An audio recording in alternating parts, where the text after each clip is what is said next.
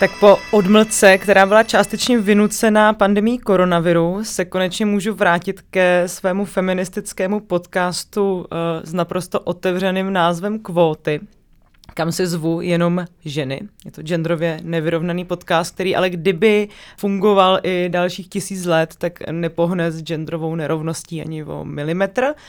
A dnešní mojí hostkou je Johana Nejedlová, aktivistka, zakladatelka platformy iniciativy Consent, která minulý rok získala, nebo tenhle rok? Uh, 2019. 19, no. Minulý rok získala cenu Women of Europe která se uděluje za světový aktivismus a získala ji v velké konkurenci třeba globální superstar ekologického aktivismu Grety Thunberg. A naše dnešní téma bude diskuze o úmluvě Rady Evropy o boji proti násilí na ženách a domácímu násilí kterou asi, eh, tuto úmluvu asi znáte líp pod eh, názvem Istanbulská úmluva. A já jsem si na začátek vybrala pár citátů, který se k té istambulské úmluvě tak jako vyrojili v tom veřejném prostoru, protože to je docela zajímavý.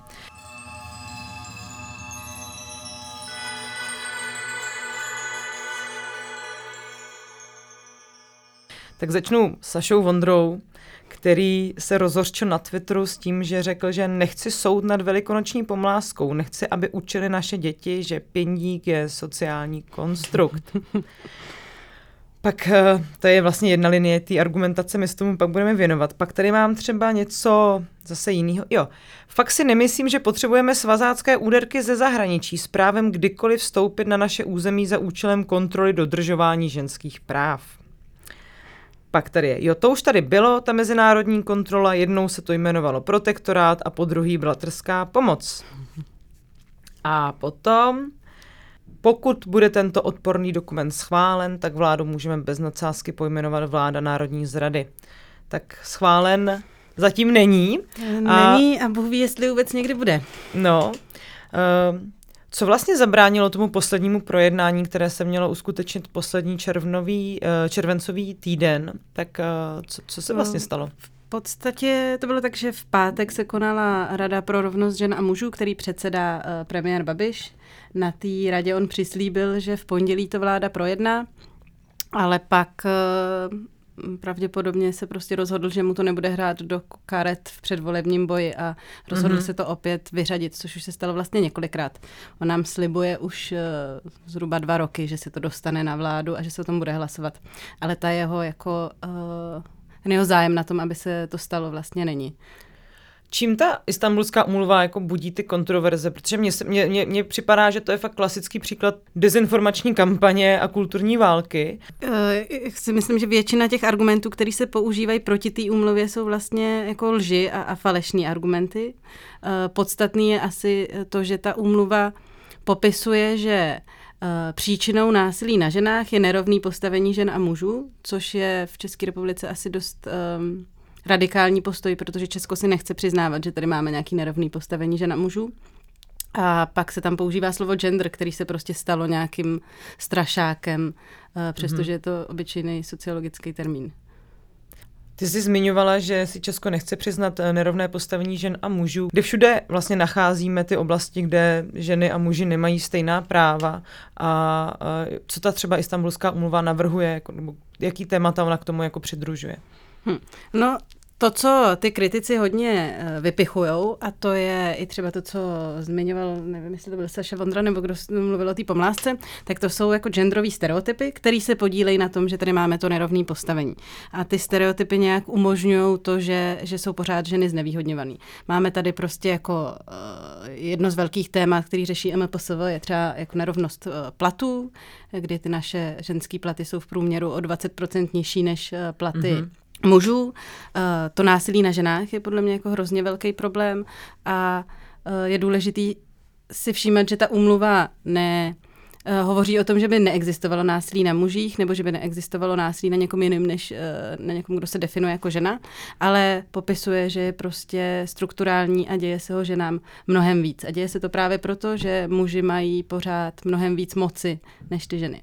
Vy jste eh, v rámci nějaké jako vaší kampaně, která vlastně vyzývala lidi, aby se, aby jako podpořili tu vládu v tom, aby tento dokument konečně projednala, um, taky zmiňovali nějaká čísla. Jak je vlastně na tom Česká republika z hlediska domácího násilí, uh, z hlediska násilí na ženách? Česko na tom není nějak jako extrémně hůř než jiný státy, ale problém je, že u nás nevzniká příliš mnoho dat o tom, jak to násilí eh, vlastně vypadá. Uh, nějaký poslední průzkumy, který dělala uh, Evropská agentura pro uh, lidský práva, říkají, že s násilím má zkušenost každá třetí žena, ale patří do toho i sexuální násilí, patří do toho fyzický, domácí násilí i psychický násilí. Ten problém je, že třeba česká společnost ještě je ochotná uh, se negativně vymezovat vůči tomu fyzickému násilí, ale často přehlíží to psychický. A uh, odhaduje se, že u nás vyhledá 162 tisíc žen ročně pomoc kvůli uh, domácímu násilí, pomoc jako lékařskou což mm-hmm. taky mimo jiné stojí jako strašně moc peněz. I, i to, mm-hmm. že vlastně musí procházet nějakou léčbou, pak jsou uh, psychicky na tom špatně, nemůžou třeba pracovat, je to jako celkově i velmi ekonomicky nevýhodný, když se podíváme jako jenom čistě jednoduše na to, takže by bylo lepší věnovat se prevenci, než hasit uh, problémy. Zároveň velká část žen ale asi třeba i o nějakou pomoc ani nepožádá. Typicky si mi představit jako lidi, kteří žijou v nějak vyloženě ekonomicky nerovným eh, vztahu, to znamená pro tu ženu ten odchod z té domácnosti by znamenalo takřka okamžitou ztrátu jakýkoliv, um, jakýkoliv přístupu k penězům. Proto co, je to co přesně, víme třeba o těchto Proto lidech? je to přesně podle mě důležité spojovat i s tím jako um, s tou nerovností v těch platech, protože prostě ve chvíli, kdy uh, jste finančně závislá, tak je extrémně náročný odejít, obzvlášť když u nás prostě chybí uh, kvalitní asilový domy, podle těch standardů uh, evropských by mělo být na 10 tisíc obyvatel uh, jedno lůžko pro ženu a její rodinu, jako její děti. A což vypadá, že by u nás mělo být 10 tisíc lůžek v České republice, ale my máme právě jako uh, těch lůžek jenom 90. Takže vlastně jsou i případy žen, který jsem slyšela od uh, organizací, které poskytují služby, kdy prostě žena chtěla už odejít od manžela, který fakt jako týral, a zavolala na policii a policie jí řekla, že je pátek a že to může začít řešit až v pondělí a tady ta žena strávila uh, celý víkend zavřená ve sklepě s těma svýma dětma. Jakože takhle obtížný je, je mm, odejít a, a získat mm-hmm. nějakou pomoc.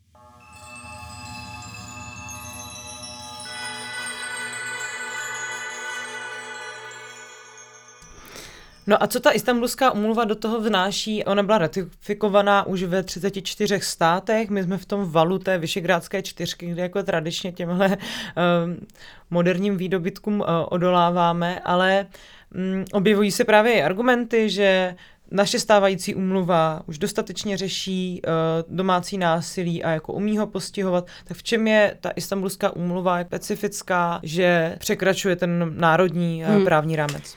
Uh, Určitě jako v, o, v nějakých ohledech je naše právní úprava rozhodně lepší, než byla třeba v Makedonii, dřív, dřív než tam byla schválená ta umluva, ale pořád máme nějaký mezery. Jedna z nich je třeba to, že tady chybí ta uh, chybí ty lůžka, chybí nám uh, prevence, která by mířila na pachatele, mířila by uh, na potenciální oběti, uh, vzdělávala by lidi, kteří jsou v těch službách. Uh, třeba máme jako velký problém, že v tomhle tématu nejsou vzdělaní soudci a soudkyně. Chybějí nám i programy pro násilné osoby, jich tady jako strašně málo. Podle nějakých dat se u nás do, na, do programu pro násilné osoby dostane 400 uh, eh, lidí ročně, ale jenom vykázaných jich je 1300 a to jsou ty případy, kdy se fakt jako žena sebere a jde toho člověka nahlásit uh, na polipci a ten člověk je, je, je vykázaný. Je spousta tady těch případů, kdy ty ženy z různých důvodů nechtějí jít na policii a nechtějí, aby ten pachatel byl trestaný. Ale i tyhle lidi by měli mít prostě přístup ke službám. Mm-hmm. Celkově to, že se u nás uh, hodně to domácí násilí počítá podle těch vykázaných osob, je problematický, protože to prostě neukazuje celou šíři toho problému, mm. ale jenom to, co se dostane na tu policii. A v těch zemích, kde uh, je ta úmluva v platnosti, je ratifikovaná, tak tam se to právě počítá uh, podle těch reálných počtů obětí nebo lidí, kteří mm. uh, my tady teď můžeme mít nějak nastavený ten systém, ale neznamená to, že když se za tři roky změní vláda, takže z důvodu nějakých škrtů se ty věci nebudou měnit. Třeba zároveň u nás ještě není třeba dobře zafinancovaná non-stop linka, která by vůbec mm-hmm. mohla pomáhat těm obětem. A to, že bychom se přihlásili k té umluvě, by znamenalo, že těm politikům záleží na tom, aby tady byl nějaký určitý standard těch služeb a aby v případě, že se někdo bude chtít ten, uh, snažit ten standard snižovat, takže to nepůjde, nebo že se budou moct uh, nevládní organizace opřít o to, že tady je ta umluva mm-hmm. a je tady nějaký kontrolní mechanismus, který mm-hmm. sleduje, jak je to naplňovaný. Mně u toho přijde zajímavý, že ta debata o tom domácím násilí uh, se těžko vede, nebo z mýho pohledu se těžko vede i proto, že se to násilí jmenuje jako domácí a ty máš jako pocit, že to je něco, co se odehrává za těma dveřma v intimitě toho páru, do kterého vlastně nikomu nic není. Že často je to takový to, no tak to má každý jako jinak a nebudeme dozorovat, jak ty páry spolu žijou a tak a vlastně z toho úplně se vytrácí jako jednak ten element i toho fyzického nebo psychického jako týrání a vůbec jako nějaký fakt, že tohle přece eh, nestojí mimo tu společnost jako takovou. Tak ono je to samozřejmě nepříjemný si podle mě jako připouštět, že se něco takového děje a že často si s tím nevíme rady. Když se na mě obrátí někdo s tím, že má pocit, že jeho sousedka zažívá domácí násilí, mm-hmm. tak mhm. jako těžký se k tomu postavit a říct si jako jo, tak tam zkus zaklepat na dveře a zeptej se jí, jestli je v pohodě. Mm-hmm. Že spousta lidí to udělat nechce, protože má pocit, že něco pokazej, nebo že jí přitížej, nebo že prostě to fakt není jejich záležitost násilí na dětech jsme se snad naučili, jako že, že uh, týrání dětí není v pořádku a že v takovou chvíli jako prostě naší mm-hmm. povinností zasáhnout, takže bychom měli vědět, že i v případě prostě dospělých lidí to není v pořádku. Mm-hmm.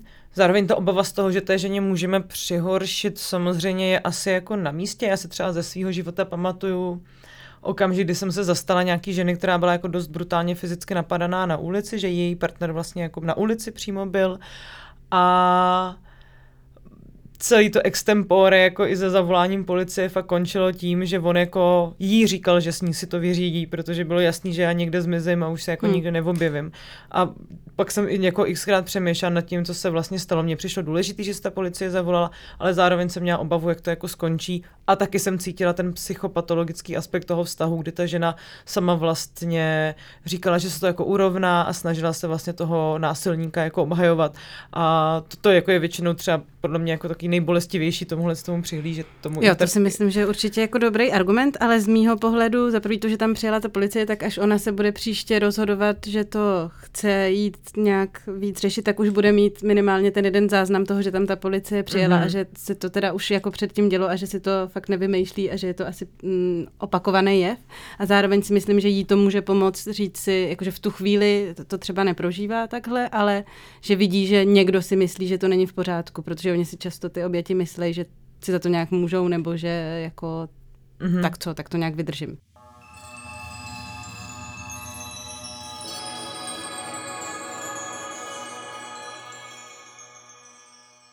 Čím to, že se vůbec témata spojený s genderem staly v České republice tak jako jako třaskavým koktejlem jakýkoliv politický nebo společenský diskuze? Já mám pocit, že prostě před pěti lety by tuhle tu umluvu takový problém jako nebylo schválit, pravděpodobně by to prošlo bez nějaký větší pozornosti no, jako i kontroverze. Ono, ono už jako v roce 2011, kdy byl ještě premiérem Nečas, tak ten jako eh, se hodně stavěl proti tomu, aby, aby se to u nás podepsalo. I, te, i ten samotný podpis byl docela uh, jako stále zatím nějaká urputná snaha těch uh, organizací, které se v tomhle pohybují, ale určitě tomu, že teď je ta diskuze takhle vypjatá, přispívá to, že se tady zvedla nějaká organizovaná kampaň, která to jako vyloženě používá k tomu, aby manipulovala tou společností a vytvářela nějaký pnutí a strach.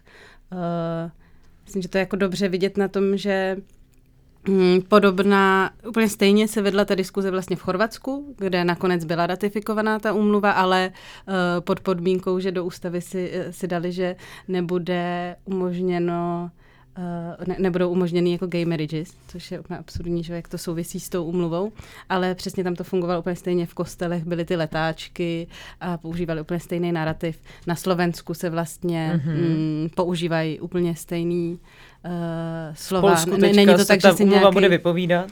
No, není to tak, že si nějaký jako uh, je, jeden aktivista něco vymyslel a rozšířil to mezi ostatní, ale je to fakt organizovaná nějaká akce. Třeba uh, v Česku uh, je jedna lobbystka, která se věnuje tomu, že prostě permanentně obchází poslaneckou sněmovnu a vysvětluje poslancům, proč by hmm. neměli schválit umluvu. Hmm. Mně to právě začalo všechno připadat, jak kdybychom byli taková nedobrovolná stafáž v seriálu Mrs. America, který se ale odehrává v 70. letech, který právě zase mm, mapuje z různých stran i jako těch konzervativních snahů o ratifikaci smlouvy o zrovnoprávnění žena mužů v Americe, ale ty argumenty jakoby zamrzly v té době. A, a jak upřímně fakt nechápu tomu, že ta vláda místo toho, aby jako jasně poukázala na to, že ty argumenty jako nejsou založený na žádný jako realitě, tak vlastně tomu jako ustupuje. To je podle mě ten věčný problém toho, že ty naši politici absolutně nejsou ochotní uh, prosazovat nějaký jako ideje a cíle, že jenom uh, tak jako vějíčka sledují to co, um, to, co po nich může chtít společnost a co jim může přinést nějaký politický body, uh, ale nesnaží se vlastně obhájit to, to, to, co chtějí prosadit a přesvědčit tu společnost, aby mm-hmm. za nima stála. Um, ale jaký Nevím, politický... jestli Andrej Babiš může ztratit něco, něco výrazného, nevím, jestli no. to není nějaká jako spíš dohoda s nějakýma zájmovými skupinama, který mm-hmm. mu za to něco nabízejí. Mm-hmm. Ty jsi mluvila o té kampani, ono konec konců i Eh, tomu červencovému pokusu o schválení nebo zařazení na ten vládní, na ten vládní program předcházela i organizovaná kampaň. Myslím, že uskupení Tradiční rodina, které vlastně vyzvalo své členy a podporovatele, aby, vypl, aby vlastně odesílali před, vy, před vyplněný formulář ministrům a ministrním a odeslalo se několik desítek tisíc vlastně těchto dopisů. Byla úplně přehlcená ta vláda. Až 70 tisíc. Až 70 no, tisíc, no. To je přesně jako jejich argument, eh, eh, který dávají ty vládní kruhy nám je, tak vyburcujte veřejnost, ať, eh, ať pošlou 70 tisíc mm-hmm. nám dopisů taky. Ale problém je, že jako v české společnosti je mnohem jednodušší vyjadřovat se proti něčemu, než pro něco, si, si myslím. A ty lidi, kteří jsou na té naší straně, to prostě nedělají mm-hmm. protože je to mm-hmm. tolik nepálí asi a nejsou tak vystrašení jako ty lidi, kteří si myslí, že jim uh, homosexuálové seberou děti a uh, zavřou je do koncentračních kempů. Hmm. Jak vůbec souvisí téma tradiční rodiny se stambulskou úmluvou, jako pokud uh, odmítneme fakt, že domácí násilí je jako inherentní tradiční rodině? Celkově ten přístup k té tradiční rodině je úplně zcestný, protože ta tradiční rodina tady vlastně nikdy neexistovala pořádně.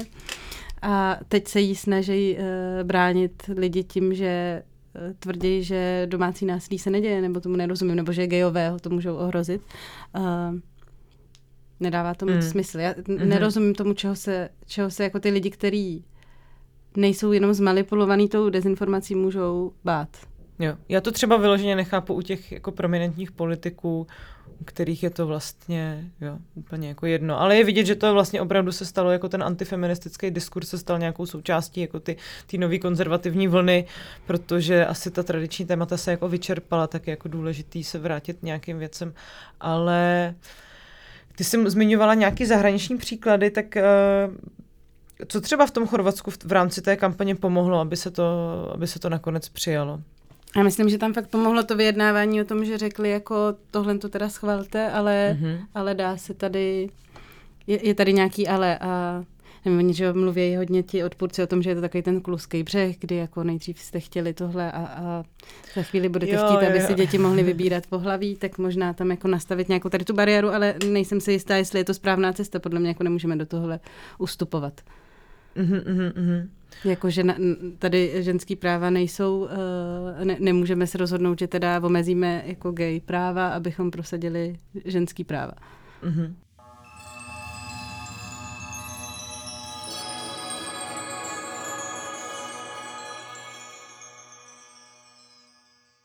Že mně připadá u té debaty jako zajímavé, že se hrozně vede v tom duchu, že je tady nějaká ideologie, která nám jako něco nakazuje, ale ty strany, které se vyloženě chovají ideologicky, tak vůbec nepracují s tímhle konceptem, že se vlastně jako ideologicky chovají. No.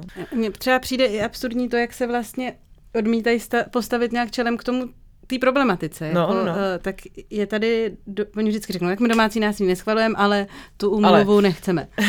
ale jako, jestliže je to takhle rozšířený problém a jestliže s násilím má zkušenost každá třetí žena, tak já vůbec nechápu, proč se tomu teda nevěnují na nějaký jiný úrovni, jestli nechtějí tu umluvu a teda jako začnou mm-hmm. dělat nějaký proaktivní kroky, který to začnou uh, sami nějak eliminovat. Jakože to je podle mě obrovský téma, který vůbec mm-hmm. nechápu, jak je možný, že není uh, středem pozornosti, když se tady jako mm-hmm. před uh, v roce 2015 řešila uh, uprchlická krize, tak jako uh, to byl přece jako mnohem marginálnější problém, než to, to násilí, který se děje mm-hmm. ženám. Mm-hmm.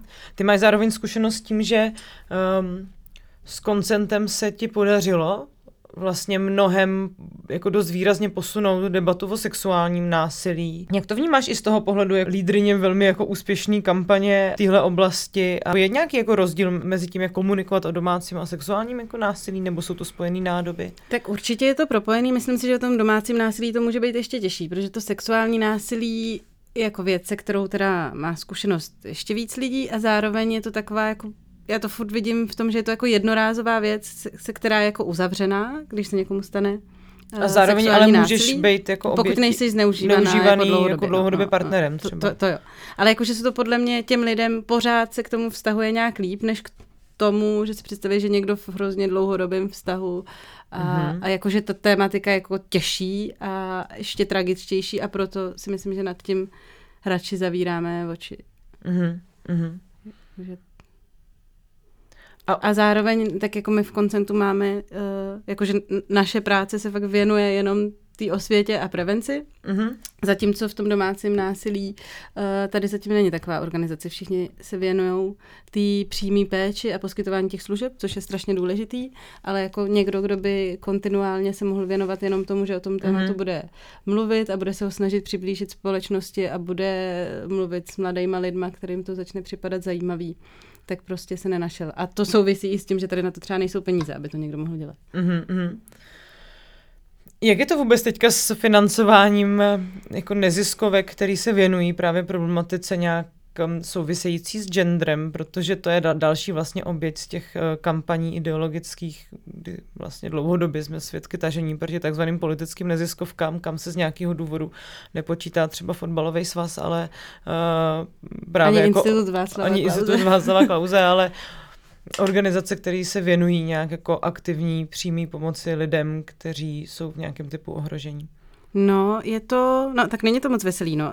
Eh, Tady jsou pořád jako peníze na ty služby, které poskytují ty organizace, třeba právě pomoc obětem domácího násilí, ale zároveň ty služby jsou financované vždycky jenom na rok, takže vy dopředu nevíte, jestli příští rok dostanete peníze a ještě když je dostanete, tak musíte překonat většinou čas od ledna do března, než ty peníze fakt přijdou.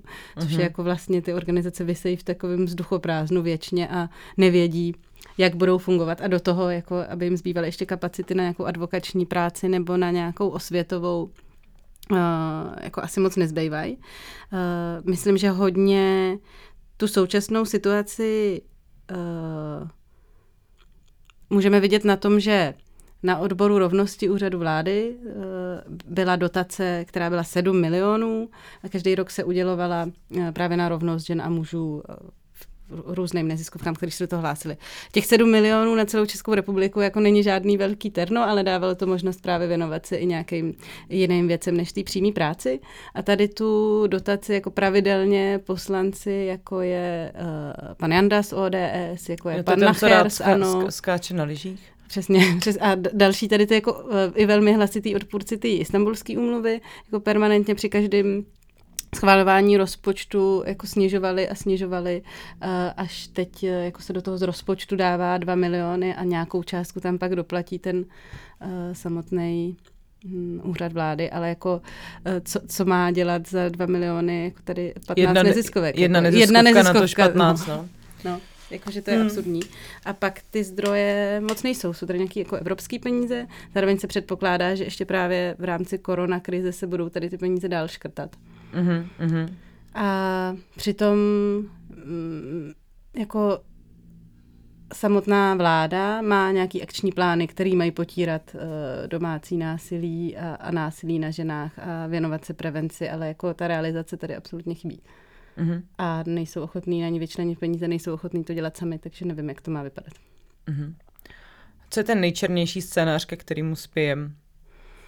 Protože mně obecně připadá, že ten stát hodně jako outsourcuje ty neziskovky a sociální pracovníky a sociální pracovnice, aby vlastně vykonávali tu práci, která by měla být jako spíš řízená jim, nebo která by měla být v zájmu toho státu, aby ten stát nějak garantoval a dobře financoval a tak. Není to jenom jako ta práce, o které mluvíš ty, ale typicky prostě řada sociálních služeb orientovaných na takové jako skupiny lidí, jako jsou důchodci a důchodkyně nebo právě ohrožené děti. To všechno subvencují ty neziskovky. Ale právě no, zároveň se s tím umenčují ty peníze na ně a jako ty neziskovky dnes tvoří taky poslední ostrovky toho sociálního státu, tak... Ale zároveň jako velmi smutný, že tady už ty veřejné zdroje na ně nejsou. Já to cítím i jako na koncentu, kdy hodně přemýšlíme o tom, jak budeme finančně fungovat. Na ty zdroje jako od státu se moc spolehnout nemůžeme. Uh, ty zdroje z Unie taky nejsou jako snadno získatelný a teď jako my vlastně vymýšlíme, jakou činnost můžeme dělat, abychom vydělávali peníze, které budou financovat tu naši činnost. Takže se vlastně přesouváme do, do jako uh, něčeho jako sociální podnikání, ale ani to není moc sociální podnikání, mm. jako prostě hledáme produkt, který budeme moc prodávat, abychom mohli fungovat. A takhle to podle mě úplně fun- jako, takhle to být podle mě nemá, protože lidi, co chtějí dělat biznis, by měli dělat biznis a lidi, co chtějí uh, a můžou dělat něco prospěšného pro společnost, by na to měli mít možnost získat zdroje pod veřejnosti. Mm-hmm. Co teda s tou istambulskou umluvou, jak, eh, jaký je teda další jako scénář? Uh, myslím, že jako už i hodně těch zastánců té úmluvy začíná být vyčerpaných eh, tím, tou snahou o tu ratifikaci. Je to někdy od roku 2011, ale já jsem třeba na té straně, že si myslím, že bychom to neměli pouštět a i když je to možná marný a nekonečný boj, tak eh, bychom se mu měli věnovat, protože ve chvíli, kdy pustíme tuhle úmluvu, tak tady je jako zaktivizovaná obrovská skupina lidí, která je schopná rozeslat 70 tisíc uh, dopisů. V jakékoliv a, jiné další otázce. A je otázka, jako co, co bude to jejich další, další mm-hmm. téma a za jak dlouho budeme řešit, že nám chtějí jako zakazovat potraty.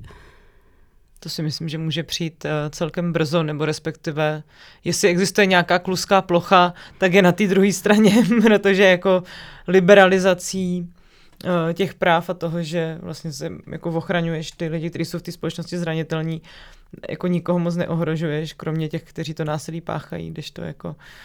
Jako ne, nejsem si jistá, jestli to za téhle vlády má nějakou uh, reálnou šanci, ale myslím si, že furt má jako smysl se o to snažit a myslím, že je potřeba, aby fakt byli slyšet lidi, kteří zatím stojí uh, i z té širší veřejnosti. Mm-hmm. A to i za cenu toho, že sami se pak vystavují jako mm, terč útoků dost nevybíravých, ne? No, tak není to asi jednoduchý, ale...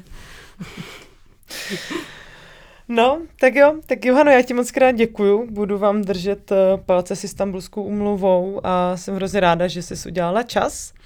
A... Já moc děkuji za pozvání a za tady ten podcast, který se těším, až si, uh, až si ho konečně poslechneš. no, jinak my doufáme, že se, nebo já doufám, že se s kvótama uh, vrátím a určitě naskočím do nějakého pravidelnějšího rytmu, až se to všechno usadí. A zatím se s váma loučím a děkuji studiu Vombat, ze kterým tenhle podcast připravujeme. Tak jo, děkuji, naschledanou. Naschle.